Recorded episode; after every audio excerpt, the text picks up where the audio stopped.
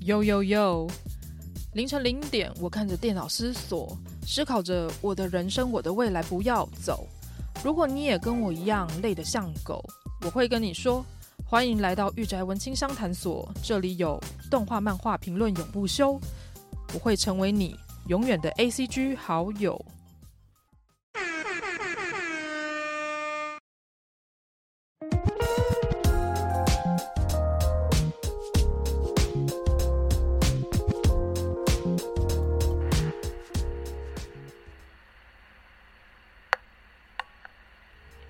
宅文青商谈所是个关注于次文化、流行文化、ACG、电影、戏剧、艺术的 Podcast 频道。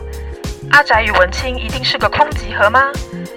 玉宅文青商谈所这个第三空间，希望能让阿宅与文青都能在这里畅所欲言。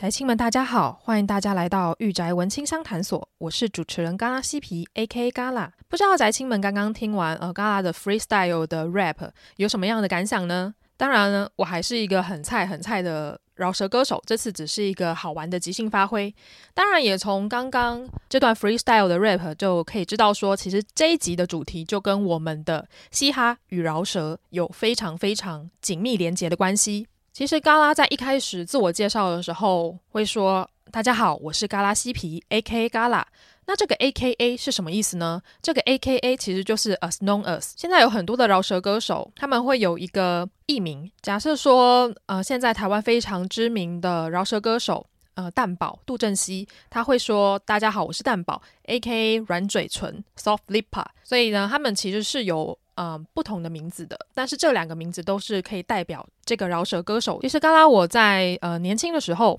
就在青少年的时期，我其实是摇滚迷，我都是听呃 rock and roll 长大的。我高中的时候，其实就在听日本的摇滚，例如说像 Beast 啊，或者是色情涂鸦等等的一些很厉害，还有那个 La Luku Ancielu，也就是彩虹乐团，都是我非常喜欢的摇滚乐团。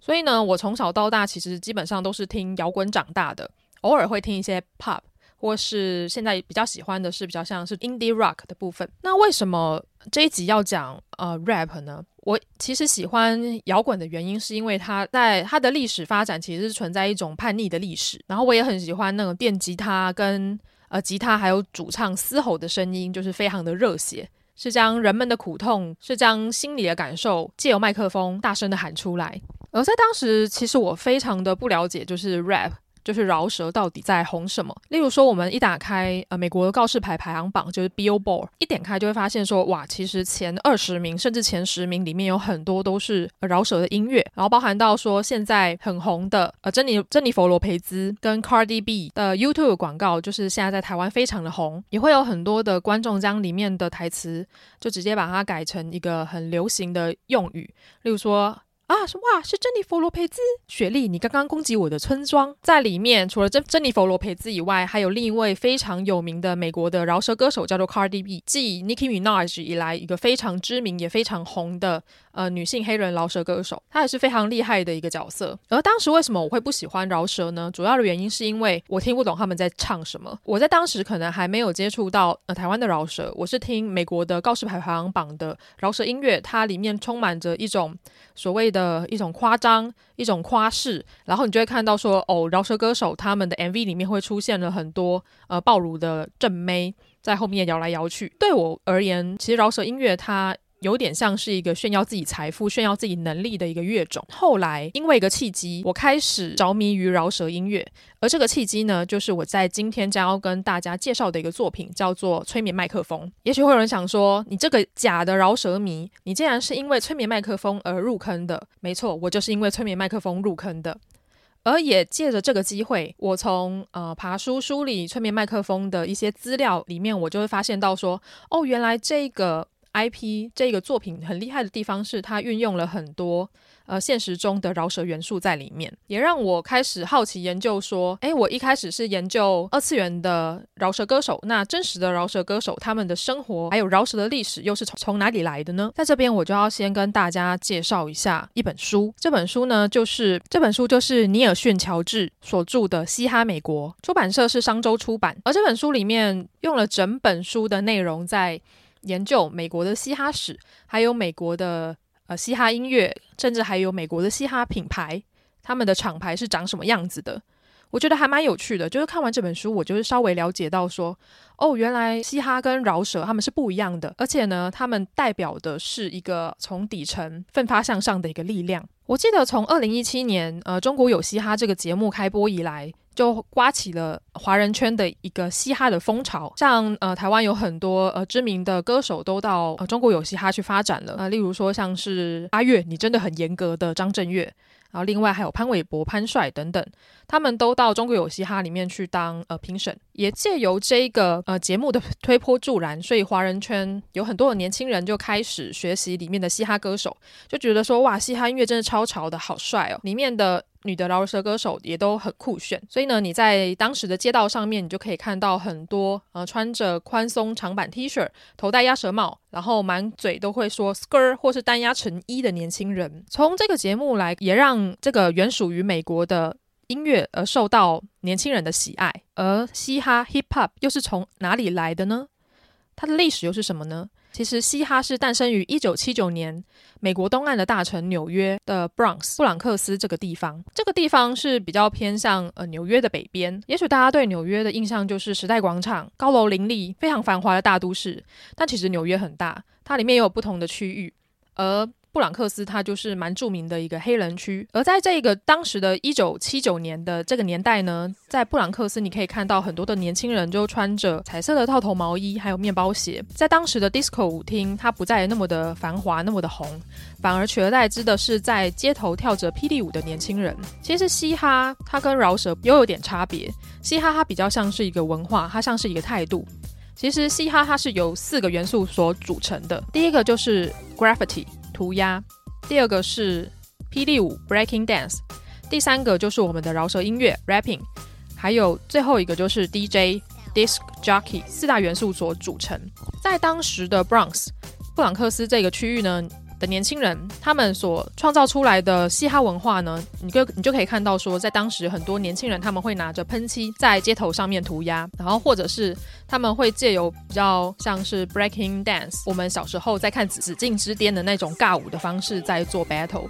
然后另外他们也创造出一种乐种叫做 rapping，就是饶舌。所以你可以想象说，哇，当时纽约是非常的热闹的，而其中的霹雳舞，它其实很酷的一个舞蹈。刚刚提到的《嘻哈美国》这本书里面就有提到说，呃，最早的霹雳舞者他们是街头混帮派的年轻人所组成的，绝大部分是非裔美国人，他们跳着这个霹雳舞，就有点像是战斗舞。但是霹雳舞呢，它却是从呃西班牙裔的族群发扬光大的。所以这些霹雳舞者会在街头、体育场或是地铁的月台尬舞，就跟我们当时在看《紫禁之巅》的时候，里面有一幕非常的经典的，就是我们的女主角，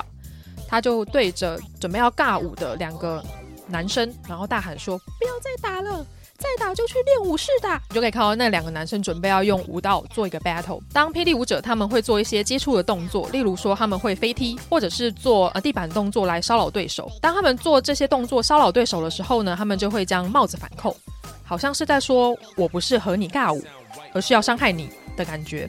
这个舞蹈动作就会非常的大，它会有视觉的呈现。肢体的表现，我觉得嗯真的是很酷，所以现在只要在例如说像中正纪念堂啊，或者是像是在一些大广场看到呃热舞社或者是在跳街舞、在跳霹雳舞的年轻人们，我都会稍微看一下，我就觉得嗯他们就是发挥身体的潜能。就除了呃涂鸦还有霹雳舞之外呢，嘻哈文化它里面还有声音的呈现，而这个声音的呈现，这个传达的方式就是用饶舌音乐。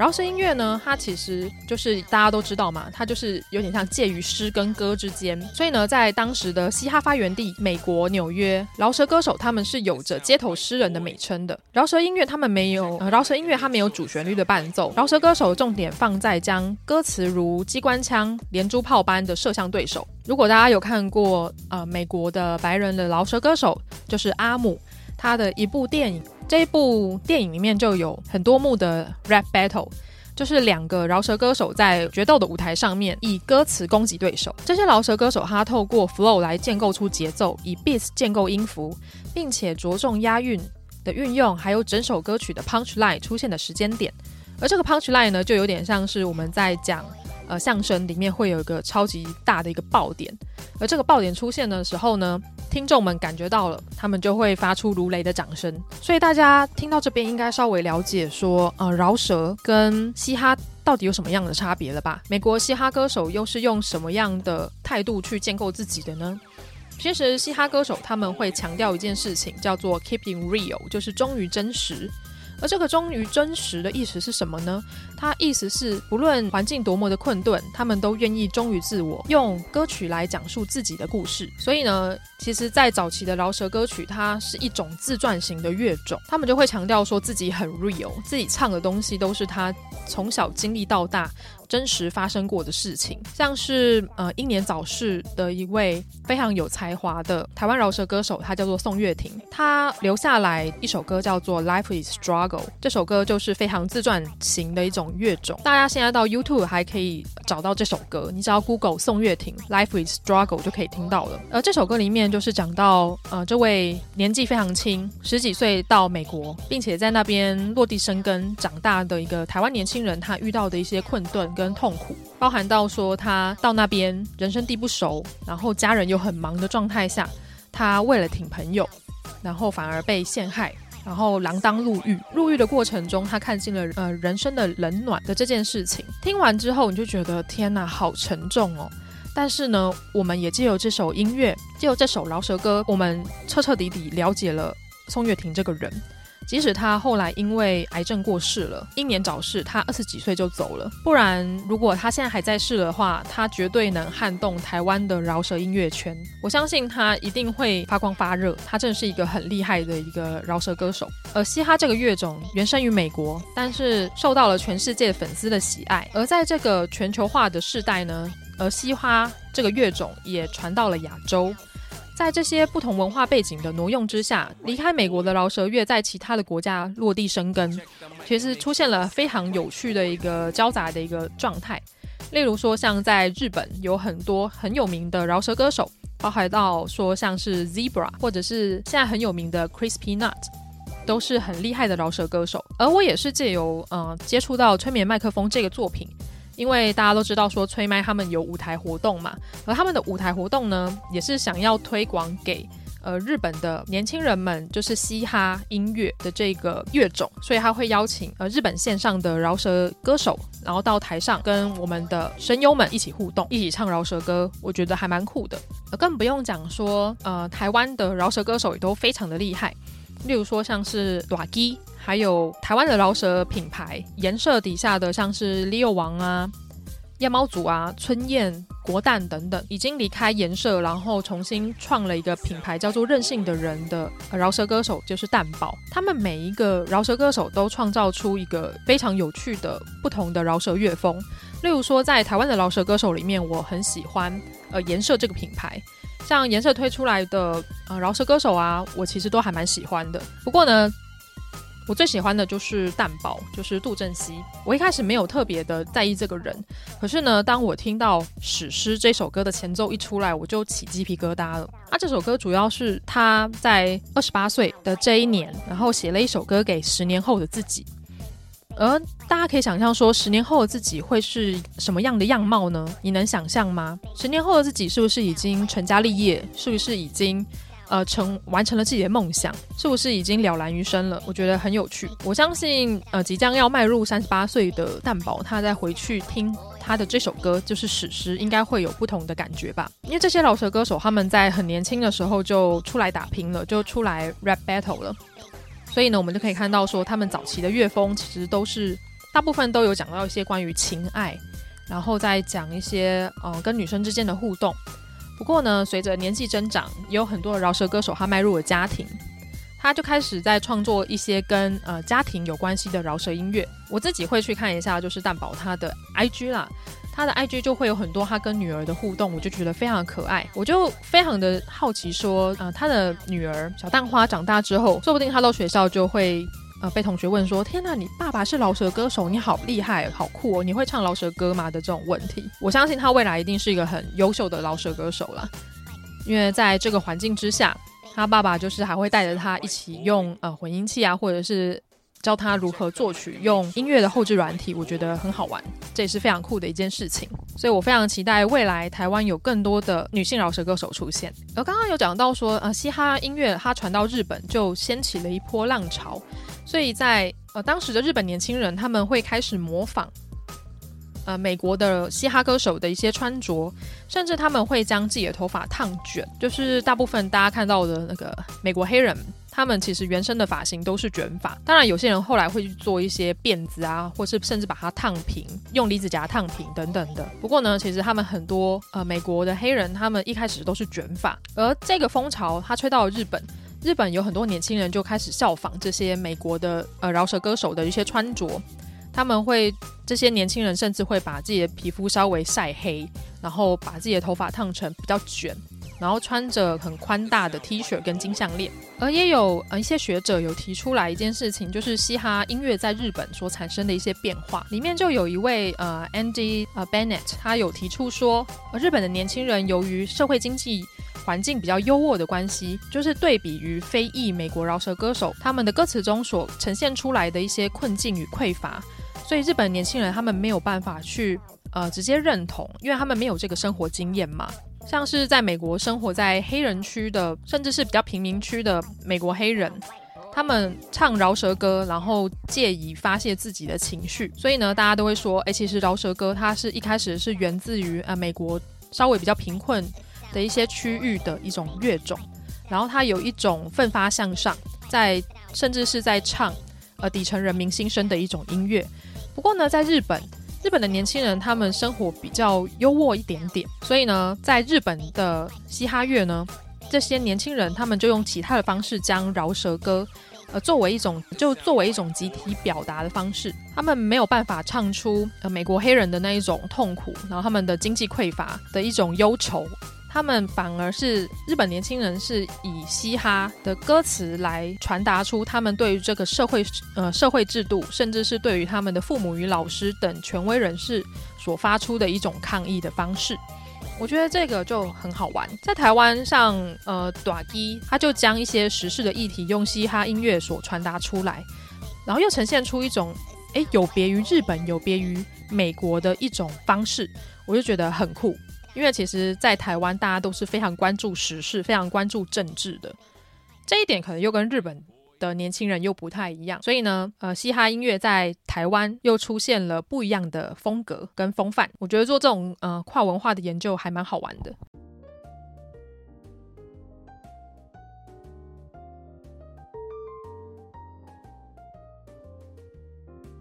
この番组はご覧のスポンサーの提供でお送りしました。恶魔、吸血鬼、无头骑士、非日常物种的调节工作正式开始。平凡血族对上不平凡人类。知名西幻耽美作者 Mafia Z 致施法者伯里斯阁下及家属，又一精彩现代奇幻冒险力作。无威胁群体庇护协会的救助部门日常记录。约翰，我可能要刺你一刀。 啊，是什么？抱抱歉，只能靠你了。协会没有那么多的血族，呃，但是能先局部麻醉吗？可可是约翰，医学麻醉对血族没有用啊。为了小报新闻走访三次丧偶的神秘作家，看似普通的别墅却频频传来异动，让约翰无意间误闯了一个未知的全新世界。暗夜奔袭的无头骑士，自我囚禁的吸血贵族，阴险狡诈的古异恶魔。当自认平凡的吸血鬼遇上不太平凡的人类，日常与非日常交织的搭档生活正式开始。而这次无威胁群体庇护协会小说的限定版内容里面有什么东西呢？除了无威胁群体庇护协会的小说第一集以外，另外还有限定版限定的独家独享的赠品，也就是特别设计的 PVC 缎带吊饰。这个缎带吊饰大概大小是十三点五公分乘三公分，是一个呃设计很精良，然后颜色也非常漂亮的一个缎带吊饰。平常有在包包或者是有在手机挂漂亮的吊饰的朋友们，就是千万不要错过了。除此之外呢，还有我们的手刷限定版的赠品，在限定版里面还会送你精美的全幅海报，它的大小大概是呃三十八公分乘二十六公分大小的海报，然后当然上面就是我们两个帅帅的男主角啦，还有我们的随书附录会送你呃两面的精美人设彩页，丰富非常豪华的内容，呃这次非常感谢三日月书版，然后特别来邀请我来参加这次的他们。呃，耽美向新书活动宣传，而这次呃宣传的呃书叫做《无威胁群体庇护协会》。当时看呃封面的时候，我还看不太出来说，诶，这一部呃毕业楼耽美向的小说到底是呃什么样类型的作品？我在这边稍微跟大家讲一下这一部作品到底在讲什么好了。我们的封面出现了两位很帅的男生，然后其中一位呢是我们黑头发，然后身穿呃白色衣服，然后连帽。外套的一个男子，另外一位是我们的金发的美少年。其实单从呃封面来看的话，我其实看不太出来到底到底谁攻谁受啦。就是腐女们应该都还蛮在意的这个问题。不过呢，呃，当然这个攻受问题呢，我们进入小说开始阅读之后，就大概略知一二了。而这一本《无威胁群体庇护协会》呢，不止封面让人家觉得很玩味，它连它的书名也让人家觉得很玩味。我光从书名我看不太出来说，诶，这部作品的主轴到底是要讲什么？不过也因为这样子，我特别期待说，诶，里面的内容会告诉我们什么样的故事？这位无威胁群体庇护协会的作者 Mafia，其实在呃写这一部作品之前呢，他还有另外一部作品叫做《致施法者波里斯阁下及家属》。这位 Mafia 作者呢，他其实非常的厉害。他主要的写作风格都是偏向西方奇幻类型的作品。你光听到呃西方奇幻，你的心目中应该就会出现了很多关键字，例如说呃像呃西方奇幻里面经常出现的物种，例如说像狼人、吸血鬼，然后魅魔、恶魔跟天使等等的这些设定。我觉得作者 Mafia 将这个设定就是玩得非常的淋漓尽致。然后也不得不夸赞一下我们的呃绘者，叫做 Hina Yuri，他的风格也是非常适合轻小说，人物也都非常美型。我相信就是喜欢 BL 小说，或是平常都有持续在看、持续在阅读耽美向的小说的读者们，应该都对呃这两位作者跟绘者应该不会陌生。而这一次呢，搭配着新书，他们又出了手刷的限定版本。呃，这个限定版光是我刚刚念了一长串的内容，我就发现说，哦，现在的限定版真是做得越来越精良了。像我平常在买 BL 小说或是买 BL 漫画的时候呢，我有时候也会去买限定版本，主要是我对于这个作者的喜爱，还有他是我平常就会买的作品，我就会特别去买手刷限定版。手刷限定版，他们通常都会用比较硬壳的盒子来装，然后并且里面会送你一些他们的呃设计的周边跟设计的商品。除此之外呢，还会有一些呃明信片啊，或者是他们的附加内容在里面。虽然大家都说现在呃纸本漫画越来越不好销了，可是呢，我们出版业的同仁就是非常的厉害，他们就选择走往比较偏向粉丝向，然后比较稍微在更精致、更精装一点的。方式，然后来推书，我就觉得，嗯，这个方法真的还蛮不错的。呃，假设你原本就是 Mafia 老师的读者，然后也很期待这一次无威胁群体庇护协会的第一集的话，就是建议大家可以去买它的限定版本，就买一个放在书柜收藏，也是赏心悦目啊。而我们三日月书版呢，它其实它主要的业务范围就是在做比较偏向耽美向的小说的推广。像我就问，呃，我的好朋友花花，就是宅生的花花，我跟他提到三日月的时候，他眼睛就是为之一亮，因为他平常就看了很多呃 BL 的小说，所以呢，他只要一提到出版社的名字，他就说啊，是三日月啊，我平常都有在看他的作品。说到呃，这次要主推的书叫做《无威胁群体庇护协会》，这部作品呢，我在阅读的时候是非常呃快速的，而且非常赏心悦目的，因为他呃 Mathia 老师他的写作的风格是比较呃轻松活泼，然后字里行间也不会有那种很艰深难懂的呃字句或是比较咬文嚼字的词语出现。我在阅读呃无威胁群体庇护协会的时候呢，我就发现说呃 Mathia 老师的写作风格是非常。顺的，因为它里面它的字里行间不会塞很多很咬文嚼字的写作方式啊，或者是一些很艰涩难懂的字语。他的小说风格呢，就像呃行云流水一样，我们看一看，你就可以知道说，哦，他的人物是怎么样描写的，然后他中间又遇到了什么事情，然后包含到他的角色对话也非常的日常，非非常的生活化。你可以用比较轻松的态度，然后马上的看完这一本小说。然后看完之后呢，你就会被里面的一些桥段就是萌的死去活来的。像我刚刚有念到它里面的一些对话，你就可以看到，你就可以听到说，它有点像是两个角色在互相吐槽的感觉。我刚刚有讲到的血族又是什么呢？其实血族呢，在这一本无威胁群体庇护协会里面呢，就是我们西方奇幻的吸血鬼的意思。为什么在这部小说里面不是叫他吸血鬼，而是叫他血族呢？这里面也是跟它的设定有关系。我们小时候在看一些吸血鬼电影的时候，都对呃所谓的德古拉伯爵啊，还有他们呃吸血鬼存在的一个既定印象，就是呃西方奇幻的吸血鬼，他们都有一个尖锐的獠牙，然后通常面色惨白，然后穿着着黑色的长大衣，然后住在古堡里面。然后平常呢，就会去去吸人血为生，尤其是那种很帅的吸血鬼，他们都会挑美女的脖子下手，就是让大家觉得吸血鬼是非常可怕的。然后他们半夜也会变成蝙蝠，然后出去狩猎。但是呢，在呃这本小说里面呢，里面的血族，也就是吸血鬼，他有着非常大众化的名字，他的名字叫做约翰，叫 John。而且呢，它里面的血族呢，它是可以跟呃人类和平共处的。而且呢，John 他们一家就是非常的低调，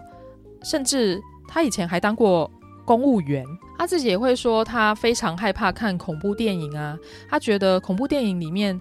呃，里面的驱魔师很可怕。他们常常会拿着一些驱魔的道具，然后来伤害他们这些血族。呃，小说里面描写 John 也是非常的可爱，虽然他拥有很强大的。呃，愈合的能力，也就是他战斗能力很强，但是他非常的怕痛。所以呢，当我们的另外一位的男主角，他叫做克拉斯，克拉斯就就跟他说：“我可以呃要你的一些血来施法的时候，约翰就非常的表情复杂，然后他就说：呃，可以打麻醉吗？其实我很怕痛。我们的另一位男主角克拉斯，他就会说：可是麻醉对你没有效啊，因为你是血族啊，约翰。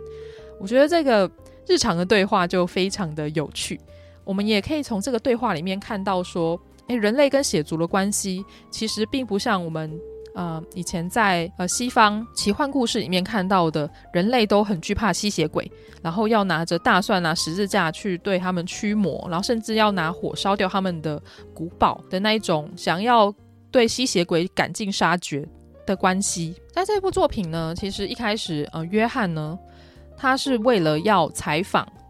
一位恐怖小说家，他就鼓起了勇气，然后去呃另一位恐怖小说家，也就是克拉斯的家里，想要去访问他。因为克拉斯在整个镇上是一个很有名的一个人物，镇上的谣传就是说，呃克呃克拉斯是一个还不满三十岁的一个青年，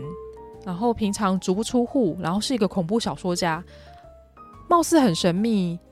但是实际上他是一个当代的蓝胡子。为什么会说他是当代的蓝胡子呢？因为他有好几段婚姻，可是呢，那几好几段婚姻呢，他的老婆都不知道跑哪去，甚至还有人谣传是被他偷偷杀死了。所以呢，我们的 John 就非常的好奇，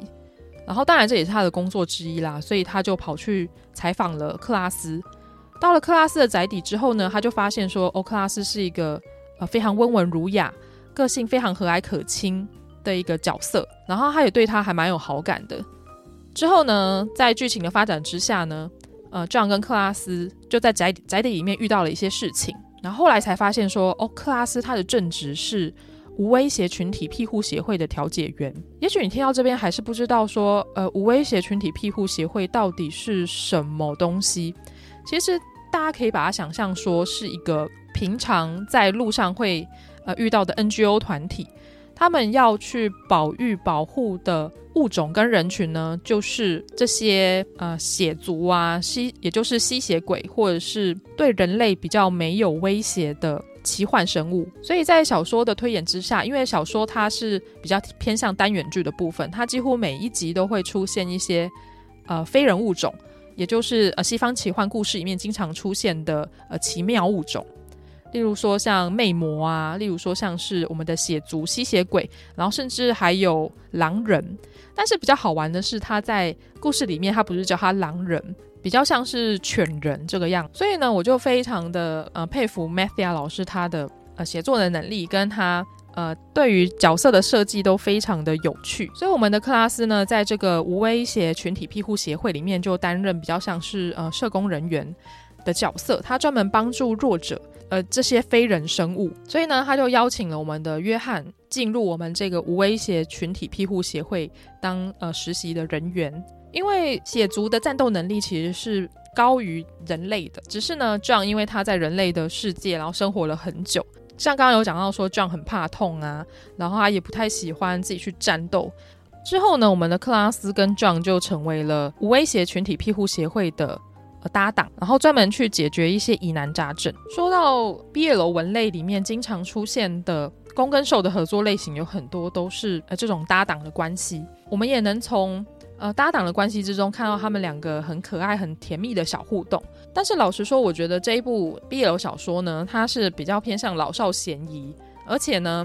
我是觉得这一部小说是男生也可以去看的，因为我知道有很多的。呃，男性朋友对于一听到他耽美向 BL 小说就是倒退三步。可是呢，这一部作品呢，只要是你喜欢西方奇幻类型的作品，你就可以很容易的上手。你也会觉得它里面的角色设计啊，都设计得很好。甚至有时候你会觉得，诶，它的风格有点像是在看哈利波特的那种感觉。所以我认为这部作品是男生跟女生都会喜欢的一部作品。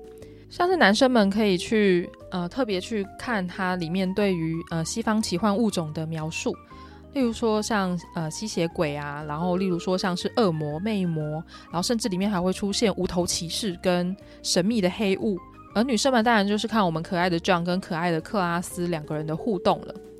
中间的部分我看一看会觉得，诶，中间有一点小温和、小平淡，可是它在故事的最后三分之一。非常的精彩，剧情非常的有张力，又很紧凑，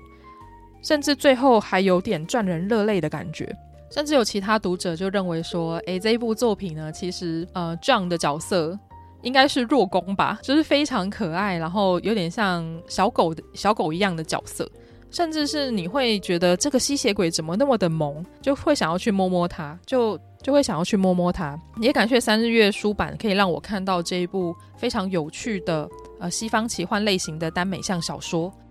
假设你也对这部作品有兴趣的话呢，可以下手他们的限定版本。当然，这一次的合作呢，呃，嘎拉我这边也会抽出一位幸运的读者，然后可以拿到我们的无威胁群体庇护协会的第一集的小说。总而言之呢，又是我们又要来抽奖了。而抽奖的办法呢，将在这一集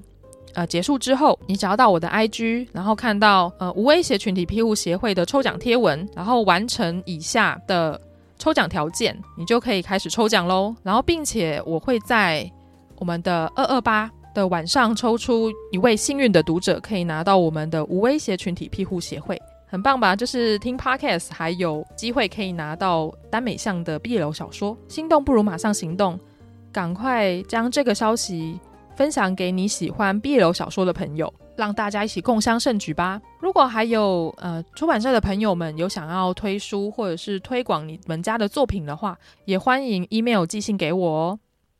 这一集的前半段，嘎啦我花了很多时间在帮大家梳理关于嘻哈还有饶舌的定义，还有它的历史。到了节目的下半场，终于要开始。讲催眠麦克风了，我尽量以自己的方式将我以前做的研究，然后咀嚼消化之后再产出给大家。希望大家在听完这一集之后，可以更加的了解嘻哈的文化跟饶舌这个乐种，它厉害的地方在哪里，而不是只是单纯看它的表面。一开始我有讲到说，为什么我会开始听饶舌歌的原因，是因为催眠麦克风这个 IP。以防大家不知道这个 IP，我在这边稍微介绍给大家。催眠麦克风呢，它是二零一七年由日本的 King Records，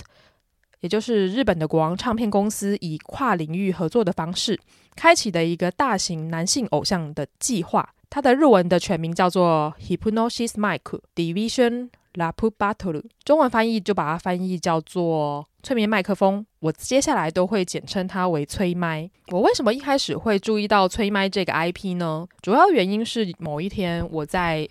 呃划我的 YouTube 影片的时候，它就突然的很恰巧的出现在我的 YouTube 首页上面。它可能是呃借由呃演算法的方式、大数据的方式，然后抓到哦、呃，我其实平常有在关注动漫画，而且呢，我可能是呃女性向的。受众，所以呢，他们就推了这个催眠麦克风的官方的频道给我。而当时我点进去看的那个影片呢，就是他们全员的影片。而那个影片呢，非常有趣哦。我一开始还不知道催眠麦克风它是一个大型的企划，我还以为它是一个嗯漫画或动画之类的。但是在那个影片里面，我一开始就看到说，哦，他的角色的人设，二次元的人设出来了。可是呢，他后面就接着他的中之人，也就是声优在录音室配音的一个画面，然后接下来就会出现那个角色他的个性啊、血型啊、他的各种资料，然后最后再呃出现他是哪一个组别的、哪一个 division 的资讯，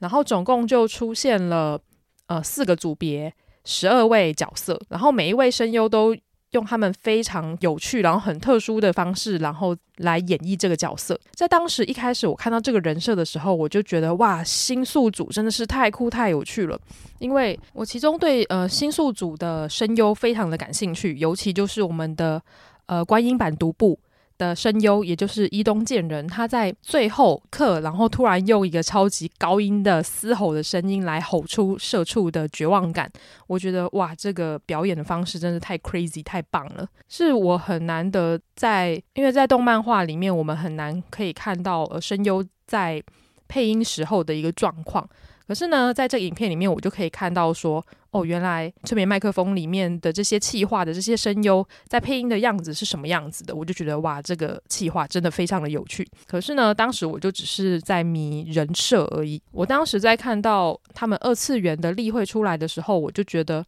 嗯，好，新宿组一定是我喜欢的角色的类型，因为他们够黑暗，然后够酷，职业的组成也非常的有趣。没有想到在。二零一九年，我重回催眠麦克风这个坑，我其实是从演唱会开始入坑的。因为催眠麦克风，他们几乎在每一年哦，因为今年是疫情年，所以比较特别，他们改由呃线上的方式呃发表。像之前他们每一年呢，都会有呃现场的大型的 rap battle 的比赛。虽然说是 rap battle 的比赛，但其实上就是一个演唱会，大型演唱会，所有的。催眠麦克风的中之人声优呢，他们都会以角色的形象，然后出现在舞台上面，然后并且在上面进行饶舌的对决啊，还有唱角色歌，然后甚至会跟其他的角色有一些互动。我就觉得，哦，这个大型的秀的感觉就是非常的好。所以呢，我在看完催眠麦克风的 live 的演出，我就深深的迷上了这个 IP。但是呢，我重新喜欢上了这些角色呢，不是新宿组。而是我们的池袋主，主要原因是因为我觉得池袋主的声优木村卯，他的饶舌的唱功真是太酷太厉害了。当他唱《我是一郎》这首歌的时候呢，我就会觉得他就是一郎本人。他用非常精湛的饶舌技巧，然后再诠释这个角色，然后并且搭配很多呃一流的饶舌歌手，他们都会利用他们的手势还有他们的肢体动作，在跟观众们互动。木村卯在舞台上的演出就是这么的厉害，他用手势非常的有魄力的表演给大家看，然后还有加上他的饶舌唱功，就让我深深对这个声优很着迷。也因此呢，我因为声优的关系，反而喜欢上了山田一郎这个角色，进而再去听他们的广播剧啊，再去看他们的漫画，在了解他们的角色故事剧情之后，我就更喜欢池袋组了。可能是因为我以前也追过星吧，所以在看。歌手们的现场的感觉，我就会特别的敏锐，特别的喜欢。在谈完为什么我会入催眠麦克风这个坑之后呢，我稍微跟大家介绍一下这个 IP 是怎么样产出的。催眠麦克风这个 IP 呢，它的角色是由 Idea Factory 跟 Automate 所设计的，剧情呢是由轻小说家百濑优一郎所撰写。所以呢，它除了角色，然后除了声优以外，它也有一个完整的剧情。它整个企划走向呢，其实是面对到女性向的一个男子偶像团体，可是他们的主轴是饶舌歌。它跟我们呃一般看到的呃男子偶像团体、二次元的男子偶像团体比起来的话，他们不是唱比较欢乐的歌曲，他们就是专门在唱饶舌歌。而催眠麦克风这个 IP 呢，他们因为是以音乐为主打，所以呢，他们一开始不是直接出呃漫画或是动画，他们一开始出的就是广播剧。广播剧呢，就是抽取掉那些视觉的元素，你就只能用你的耳朵去听那些剧情。我也觉得说，每个角色在广播剧里面的发挥都很厉害，非常的有趣。所以呢，他是用广播剧 CD 还有漫画去推动剧情，然后并且在呃去年的十月东番，他推出了动画。如果要我比推荐大家要先从哪边开始看呢？我会推荐大家先从广播剧开始听。假设你广播剧真的听不懂的话，你可以就从漫画开始入门，并且呢，你也可以在他们的呃 YouTube 频道上面听到他们的全员的主题曲。老实说，催眠麦克风的官方 YouTube 频道真的非常的佛心，他们不会做一些付费的内容，一定要逼迫我们这些粉丝要付钱才有办法听到歌曲。他反而是用将里面的歌曲全部都呃免费播放给大家听，然后你喜欢了，你再去购买那些 CD。那你也许会问说，那我在 YouTube 上面听就好啦，我干嘛要去买 CD 呢？这一点就是他们商业操作模式很厉害的地方。催眠麦克风的每个 division 的 CD 里面呢，都会附所谓的投票的资格，而我们这些粉丝呢，这些迷妹呢，就可以拿这些投票的资格去投给你最喜欢的组别，然后依照投票的票数的高低，然后最后由我们美丽的中王区的姐姐们，他们会在 l i f e 上面直接公布说这一次的 Rap Battle 的得主到底是谁赢，就有点像是嗯 AKB 的总票选的那个样子吧。所以呢，我们每一个组别的粉丝呢，都会无所不用的其极，特别去买我们喜欢组别的 CD，然后以获得投票的资格。因为主要我们是希望说，诶，我们喜欢我们支援的组别可以登上第一名冠军的宝座。而我们第一次的 Rap Battle 的冠军就是由我们的新宿马铁郎所获得。在这边要稍微补充一下说，呃，音乐的单曲的部分其实也有也有分。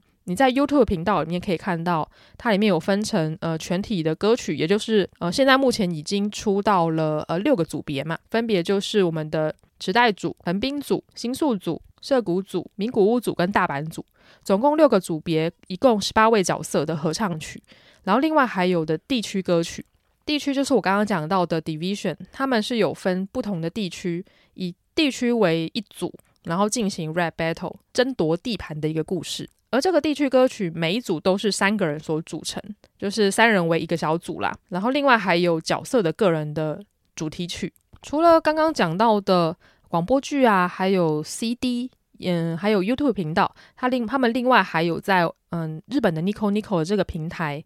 会不定期的举办声放送的活动。而这个声放送是什么呢？它主要就是让我们的中之人，也就是声优，在 Nico Nico 这个线上平台开设节目，而通常都是由我们的呃池袋一哥，也就是山田一郎、木村卯的声当做主 key，他会访问各个不同的。呃，division 的 leader 啊，或是邀请呃其他的声优一起来玩，然后并且在节目里面他们会举办呃即兴的饶舌啊，如果输了，然后就要去喝一些很难喝的苦茶等等的这种小游戏。其实，在看这个节目的时候还蛮开心的，因为你就可以看到你喜欢的声优被整嘛，然后他们互相公干来公干去，或者是做一些效果的时候，你就会觉得嗯，真的很像在看一个偶像的一个。声放送的感觉。不过呢，要注意的是，这些 Nico Nico 线上的一些节目呢，他们是必须要呃付费才有办法观看的。然后另外，他们也非常的跟上流行，他们同时也有所谓的 Spotify 上面会有 Podcast 频道，而这个 Podcast 频道呢，它主要就是会呃邀请一些线上的饶饶舌歌手，然后来跟大家聊一聊，说他们在创作呃催眠麦克风的歌曲的时候是怎么样的心情。然后另外他们也会邀请呃催眠麦克风里面角色的声优，专门来开一集 podcast，他们在这个 podcast。的集数里面担任担任主持人，然后接受观众的 call in，然后用角色的身份来回答问题。我觉得这个角色扮演的方式非常的有趣。例如说，催眠麦克风这个 IP 里面，我最喜欢的就是三田一郎跟横滨组的三个角色，分别就是我们的佐马克、冲兔跟李英。然后我就很喜欢呃冲兔的声优，也就是居田航。他刚好就有一集，就是用呃用冲兔这个角色呢来回答大家的疑难杂症。如果能让冲突成为我的人生导师，然后回答我的一些问题、人生的困惑的话，我觉得应该也是很幸福的一件事情。然后接下来就是嗯、呃、我们的漫画这个载体，漫画这个载体呢，穿越麦克风它这个 IP 呢，它出的三部漫画分别都是由不同的漫画家绘制而成，所以呢。你也许在看呃横滨跟池袋组的故事的时候，就是 A 会师；在看新宿组跟涩谷组的时候，就是 B 会师。有时候会突然这样转换来转换去，会觉得有一点困惑啦。但是我觉得，假设平常有习惯看纸本这个载体的朋友们呢，其实从漫画入坑是一个还蛮快速的一个方式。然后接下来就是我们二零二零年东番的动画了。动画的部分呢，其实老实说，我还没有看完。主要原因是有些人在看完，有些粉丝在看完的时候会觉得说，嗯，其实这有点像是一个嗯大型的 MV。我自己是觉得蛮像大型的 MV 啦，但是我看到我喜欢的角色动起来，我还是会很开心。没有接触过催麦这个 IP 的朋友们的仔仔们呢，他们在看一开始看的时候就会觉得超级 shock。就甚至会有一点点尴尬的感觉，但是我觉得催麦这个作品呢，就是你喜欢这个作品，然后你可以接受他的世界观，然后另外你也喜欢饶舌音乐的话，你就会看得很开心。例如说，就会有人吐槽说那个剧情的安排会很奇怪之类的。但是大家要想想，其实催眠麦克风的剧情的架构就是建构在一次的大战之后，所谓的冷热兵器都被灭绝掉，唯一能战斗的武器呢，就是我们的催眠麦克风。所以呢，你要想象说，哦，在这个世界观里面，里面没有所谓的枪，也没有所谓的刀子，里面的人真的要攻击别人的话，除了拳头以外呢，就是要用我们的麦克风进行 rap 对决。就会有人笑说啊，你要看到一个银行的抢匪，然后就是抓住人质，然后要威胁警方的时候，他从他的大衣里面拿出来的竟然是麦克风，你就会觉得，嗯，他是要开始唱歌了吗？对，他就是要开始唱歌了。催眠麦克风就是有这个威力，可以用歌声，然后让别人，让你的对手的交感神经麻痹，然后失去行动。我觉得他这个概念非常的有趣，他就是回应到了我们饶舌歌曲最一开始的 rap battle，同样也是我们的两个 rapper 拿着麦克风，然后对峙，然后就是用他们的歌词当做武器，然后里面有很多的 punch line 啊，然后有很多的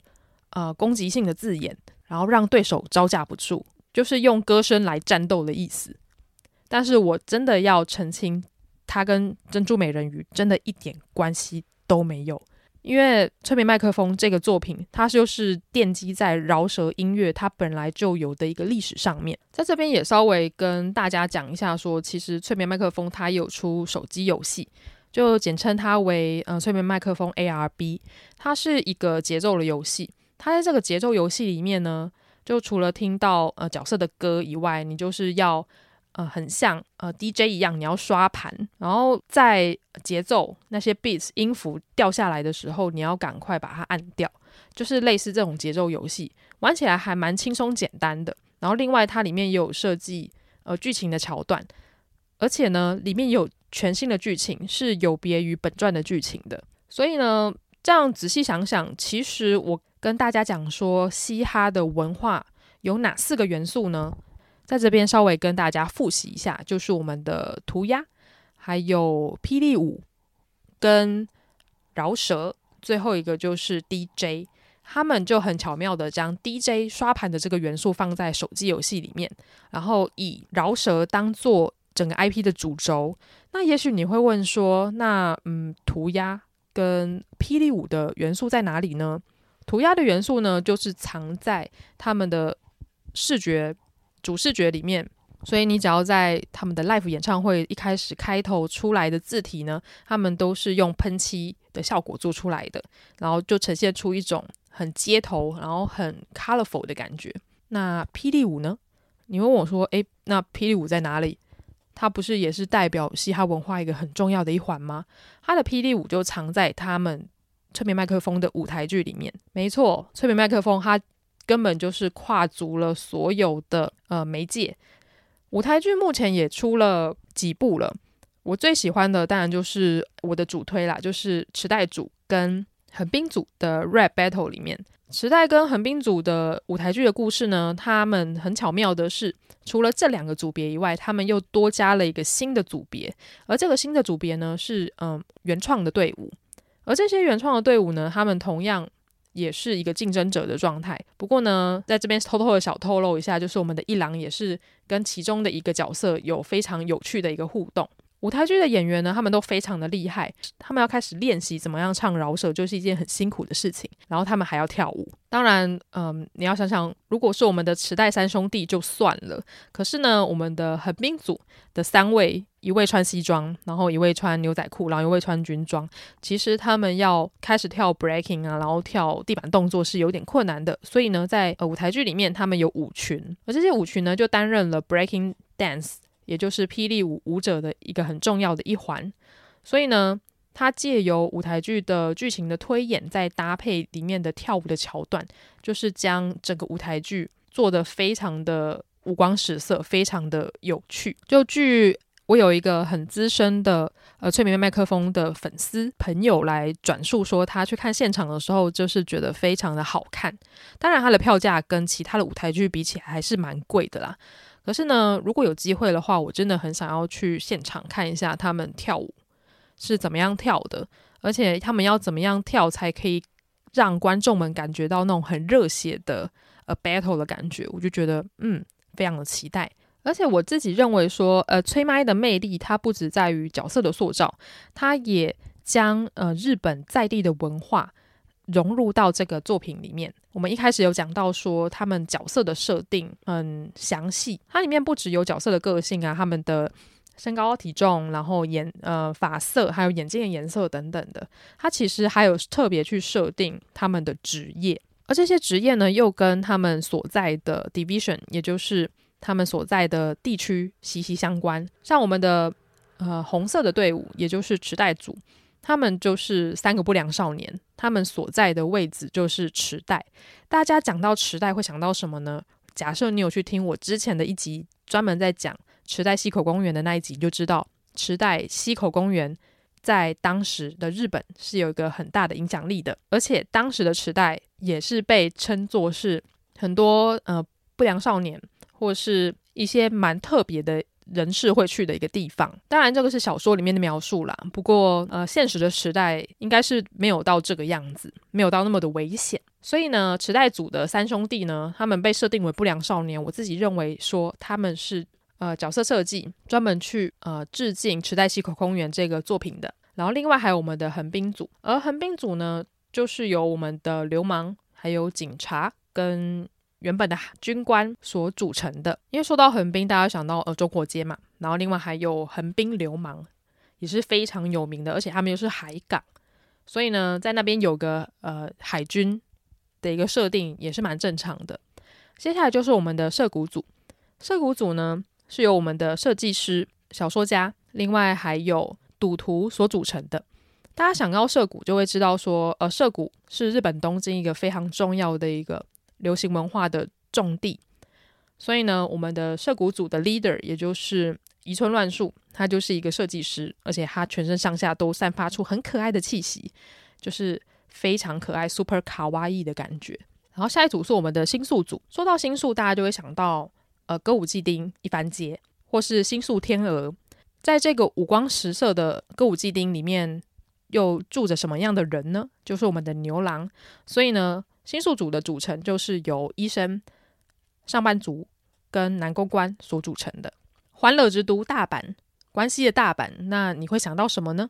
大阪其实是呃日本基本兴业兴起的一个地方，所以呢，大阪大阪组所组成的三个角色呢，分别就是搞笑艺人、老师跟诈欺师。最后，我们的名古屋组，名古屋同样也在关西，然后是一个历史古城，所以呢，名古屋组的组成呢，就是由我们的 leader，也就是和尚，然后跟视觉艺人，然后最后一个是律师所组成的。他们以地区为分组，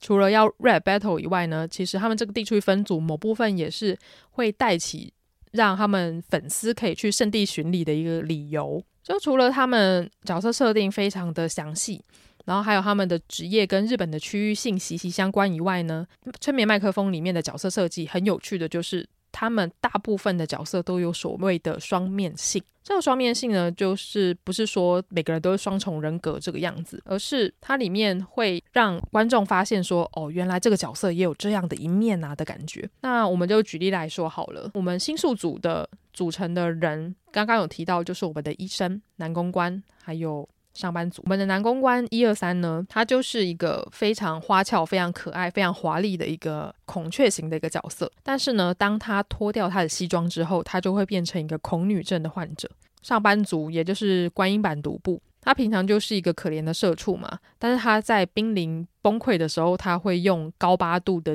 尖叫的嘶哑声，然后来唱歌。我觉得这一点也是非常的好玩。这个双面性呢，同样也加强了呃这些角色的独特性。因为刚刚有讲到说，呃，现实的饶舌歌手他们都是 keeping real，所以呢，他们会用歌曲来唱出他们的人生的故事。可是呢，在催眠麦克风，他们声优是要扮演这个角色的，他们是披着角色的外皮在唱 rap，那那这样还可以算 keeping real 吗？其实我在呃巴哈姆特论文赏的时候，我以催眠麦克风为主题，然后发写这个论文。我在写到后面的时候，我就开始在思考说，嗯，催麦里面的 keeping real 重要吗？因为举例来说，呃，涩谷组里面的小说家，也就是梦野幻太郎老师。大家都会知道，说梦野幻太郎他是一个喜欢捉弄别人的人，然后甚至因为他是小说家嘛，所以他平常就爱写一些很虚幻的、虚构的一些故事，所以呢，他就会开一些玩笑，然后去骗他的组员，尤其是我们可怜的地桶，地桶就常常被他骗。当他准备要相信我们的小说家所说出来的话的时候，我们的梦影幻太郎老师呢，他就会说：“其实骗你的，这是骗你的，这不是真的。”就包含到说，我们来看一下。梦野幻太郎他的角色曲《Scenario Liar》的这首歌呢，如果大家没有听过的话，可以去听听看。他在一开始的时候就有点像是在讲一个故事，他在说：“我会告诉你我过去的故事。我出生在一个遥远、白雪皑皑的寒冷国家，在冬夜之中，呼吸被染成白色。我被遗弃了，一对老夫妻捡到了我。当时的我甚至不能走路。”再搭配到。这个歌词再搭配到梦野幻太郎他本身的个性，你就会开始怀疑说：诶，这个故事到底是真的还是假的？可是呢，它是如此的真实，它是如此的 real。然后在最后一句神来一笔，他会在最后一句梦野幻太郎就会跟你讲说：其实这些都是骗你的。所以呢，我觉得催眠麦克风这一个有趣的地方，就是在他在玩弄所谓的真实跟呃虚幻之间的界限。我相信有很多。呃，喜欢崔麦的粉丝，他们可能一开始没有接触过饶舌这个乐种，他们一开始就是看到呃角色很胖，然后男生很帅，然后就跳坑了，然后最后才慢慢接触到饶舌音乐。他们的路径跟呃，假设原本是饶舌迷，然后去喜欢。催麦的感觉是比较不一样的。像现实中的饶舌歌手，我们在听这些歌的时候，我们会遵循着饶舌的作曲规则，去听他们的押韵啊，去听他们的 flow，还有 beats 等等的规则来判断这个歌曲到底好好不好。但是催麦的粉丝，他们在听这些歌的时候，他们比起这些饶舌技巧，他们更注重的是曲风的情境的呈现，还有这个歌曲是不是能好好的完整表达这个角色的个性跟他的背景故事。我觉得这就是嗯做比较很有趣的一个地方。因为像我们的木村卯大大，也就是山田一郎的，还有东堂葵的 CV 的声优，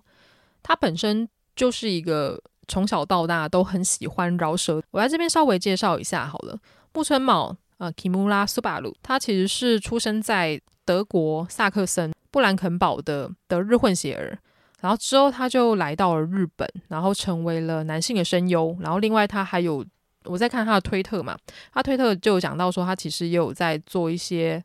呃，落雨漫才的表演，我觉得真的是很厉害。他本人也帅帅的啦，就是混血儿的五官，但是实际上他都在做一些很好笑的事情。大家有兴趣的话，可以去看一下 IG，他都在 po 一些很丑的照片，或是一些很好笑、很搞笑的的照片。我那时候心情不好的时候，就去看他 IG，我就觉得天哪，我的人生好像充满了一些曙光。他在接受访问的时候，他就有提到说。呃，专业的 rapper 一般都是在 rap 词里面唱真实的自我，但是在 Hypnosis Mic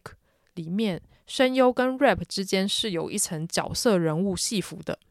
这种穿着戏服唱 rap 的状态，就意味着 rap 承载的是声优所演绎的角色的情感。于是，声优本身所拥有的语言的操纵力，再加上角色之间的情感力，就产生出能够植入人心的歌唱方式。我认为声优是最能展现语言威力的人。从传达强烈的资讯和情感的角度来说，声优们是毫不逊色于传说级的 rapper 们的。我觉得他讲的非常的好。他有意识到说，在呃催眠麦克风里面，他扮演的是山田一郎的这个角色，但是他要以一郎的这个身份来唱出一郎他从小到大。最真实的自我，我觉得这就是催麦声优厉害的地方。当然，催眠麦克风它面对到是很广大的女性的粉丝，而这些女性的粉丝呢，可能是阿福，可能是阿宅，但他们同样都很喜欢这个 IP。但他们可能很多人，很大一部分的人在一开始在接触这个 IP 之前，他们都没有听过饶舌。因为我自己认为说，呃，因为饶舌现在分了很多的派别嘛，就我刚刚一开始前面有提到的，有像是像短一一样的时事派啊，或者像蛋堡，它会混合一些爵士，或是混合一些独立音乐，或是 R&B 的元素在里面。我在这边跟大家稍微提一下，就是饶舌有一个很大的一个分支，就是所谓的帮派饶舌。帮派饶舌呢，顾名思义就是。这些饶舌歌手，他们大部分都是混过帮派的。他们用饶舌歌来唱出他们混帮派时候的一些心情，还有他们遇过的事情。所以在歌词里面呢，会有很多什么拿枪啊、动刀啊，或者是为了女人怎么样跟人家火拼的一些歌词产生。我在这边稍微推荐给大家一首歌，叫做《Gangsta's Paradise》。他的演唱者是库里欧，他在 MV 里面就呈现出了非常真实的一个帮派的人生。可是呢，我自己认为说，嗯，帮派饶舌他他为了要呃呈现出男子气概，很威武、很强壮，他某部分会将在歌词里面会呈现出女性的角色是比较被动的，然后是必须要依附男人的，然后甚至它里面会有一些对。女性稍微不雅的一些歌词的出现，所以我自己本身比较少在听帮派饶舌啦。诶，刚好催眠麦克风里面里面就有一个混过帮派的的流氓，这个角色叫做闭关佐马克。佐马克的角色曲也非常恰巧的呼应了刚刚提到的库利欧的《Gangsta's Paradise》。佐马克的角色曲也刚好就是《Gangsta's Paradise》。那这两个有什么差别呢？佐马克的角色曲，它其实里面在讲说。他在他对于呃战争之后由研之业党，也就是我们的各位大姐姐们所组成的政党，他对于研之业党掌管日本非常的不满，所以他誓誓言从底层往上爬的决心，就在这首歌里面展现无遗。而在帮派饶舌里面也会常常讲到说，跟枪以外，它里面也会讲到毒品的部分。而在催眠麦克风里面。刚好又是横滨组，横滨组的警察入间冲突，他虽然是一个恶德警察，但是他其实对于毒品是非常痛恨的。他的角色曲叫做《Uncrushable》，里面就呈现就展现出他为了要根绝毒品，无所不用其极的一个决心。所以呢，很有趣吧？就是在呃催眠麦克风里面，帮派饶舌的呈现，竟然是变成了一个很反反毒。然后是一个从底层往上爬的一种状态，这就是二次元跟三次元的饶舌不一样的地方吧。然后又加上，呃，催麦的粉丝其实大部分都是女生，你只要去看他们的 live 的演唱会，你就知道说哇，底下真的是超级超级多女孩子。所以呢，我也想说，他们为了受众的关系，他们也把很多饶舌歌里面会对女性不尊重，包含到说可能会叫呃称女性为 slut 或是 bitch 的部分，全部把它删除掉了，转变成是一种对女性比较友善。然后会让女生们喜欢的一种男子气概的一个形象。因为战争之后冷热兵器根绝，所以呢，催眠麦克风的世界观它是建立在研之夜党成为呃日本的领袖的政党开始。而这个研之夜党又是从何而来的呢？这个研之业党它其实是由全部女性所组成，并且拥有绝对统治权的一个政党。所以呢，它这个设定还蛮好玩的，就是它跟现实世界。呃，国家领导人几乎都是男性的这个设定是相反的，而且它里面还设立了一个中王区，就是有别于呃可能其他的地区啊，例如说池袋啊、横滨啊、新宿啊什么的，中王区就是一个独立出来的一个地方，然后并且只有女性有办法住进这个中王区。呃，有些人会说，诶，其实春美麦克风是一个呃女尊男卑的世界观。有很多粉丝是会跳出来质疑这件事情的，因为呢，在这个故事里面，就是女性的地位看似比较高，可是呢，并没有显示出大部分女性的地位有所提升的一个故事剧情，就反而故事架构它主要是将女生，也就是言之夜党设定成是一个反派的一个角色，然后甚至是他们会。呃，希望这些男这些男角们去自相残杀，然后甚至会认为这些男人很愚蠢之类的，这反而会变成是一种嗯，男性跟女性之间的冲突吧。在中王区里面的三个女性角色呢，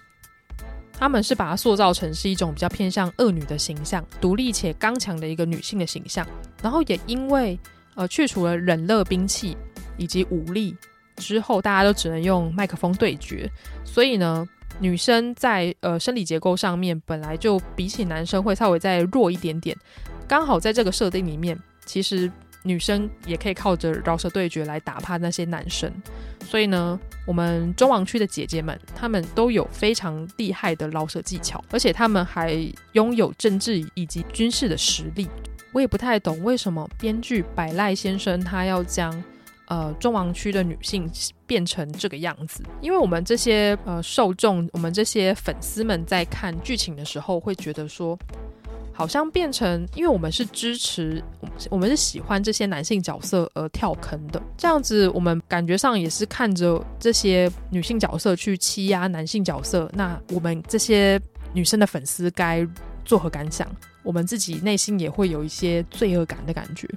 然后甚至会去讨厌这些女性角色，我觉得这个设定是稍微比较不妥的。所以呢，之前在推特也有人指出说，诶，百赖她其实有可能厌女的人士，然后甚至有些人会希望说可以换掉百赖这个编剧。在我听完中王区的单曲之后呢，我就是对这三个女性角色的饶舌的功力真是完全的佩服。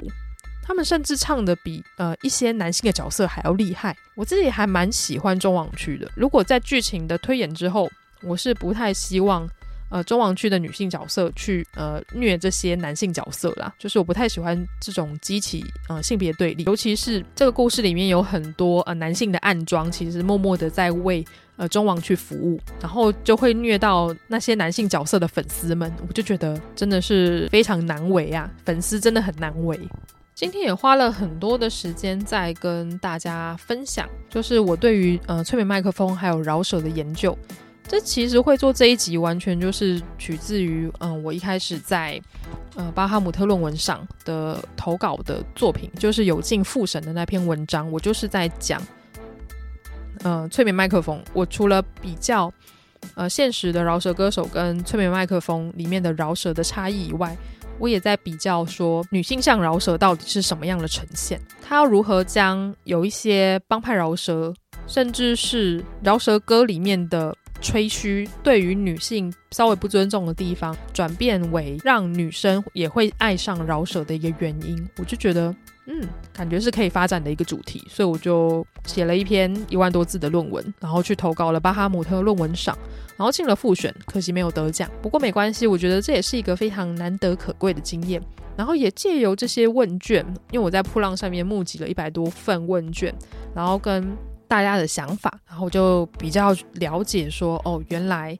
呃粉丝们是这样子去看呃催眠麦催眠麦克风这个 IP 的。我相信大家都是用一个很真诚、很热爱这些男性角色的一个心情，然后来呃参与这个计划。就是非常感谢当初有呃填过问卷，或是后来有呃被我访问的朋友，就是非常的感谢你。然后另外最近催眠麦克风也有一些新的计划要出现了，我自己非常的期待。我也希望能快点看到呃后来的 live 演出，就是演唱会的部分。真実は胜利の先にある。何もかも打ち破ってやるぜ。仕组まれた舞台？どうでもいい。てっぺんから见下ろしてる。雑鱼どもに不当不屈の言叶を叩き込んでやる。これも宿命。再び胜者となり、すべて私が背负い受ける。たとえ世界に见放されても、胜って必ず生き抜いてやる。いい加减俺様はドタマに来てんだ。全部ぶち壊す。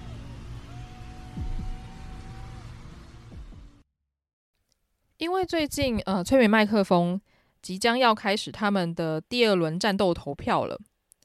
上一次的投票的结果的冠军是马天狼嘛，所以我这次还蛮期待说，诶，多加了两个组别，也就是名古屋组跟大阪组，不知道会擦出什么样的火花。然后也因为呃疫情的关系，我看到呃官方他们有想要推出就是呃 VR 版的山田一郎。我自己还蛮好奇，说 VR 版不知道会怎么样去呈现的啦。但是我真的是比较想要看到，就是木村毛本人在台上载歌载舞的样子啊。也因为这次第二届投票，他们想要办得很盛大的关系，我最近在 Clubhouse 上面就看到了一个非常有趣的一个房间。而我在 Clubhouse 上面看到的房间呢，它的主题啊，它是全日文的啦，它是日文房。它的主题呢，就是呃，跟大家一起看。呃，催眠麦克风，然后并且里面会做一些讲解，主要是针对下个礼拜催麦，它会有试出一些活动 event，然后来开的房间。那这个呃 Clubhouse 的房间，它里面的主讲者有谁呢？我在这边稍微跟大家介绍一下，它有呃古元敬久，然后还有 June 下八木，然后另外还有我们的前 AV 女优冲田杏梨跟前 AV 女优大龟响。然后底下的听众呢，既然有我们非常知名的漫画家桂正和，我看到的时候我就是吓到，然后头上浮现了很多的惊叹号跟问号，就想说我是不是来错房间了？可是他的他的他的房间标题就真的是写说跟 hypnosis mike 的 Event 有关系啊，然后我就进去用我那个破烂的 N 三日文，然后就听了半个小时，他们主要就是。呃，这一群主持人呢，然后其中一位会呃开呃催眠麦克风的 event 来听，然后其他人在下面就是边边听，然后边讨论这个样子，我就觉得诶还蛮有趣的。现在的 Clubhouse 的行销方式的手法真的非常的多元化。然后另外让我比较好奇的是，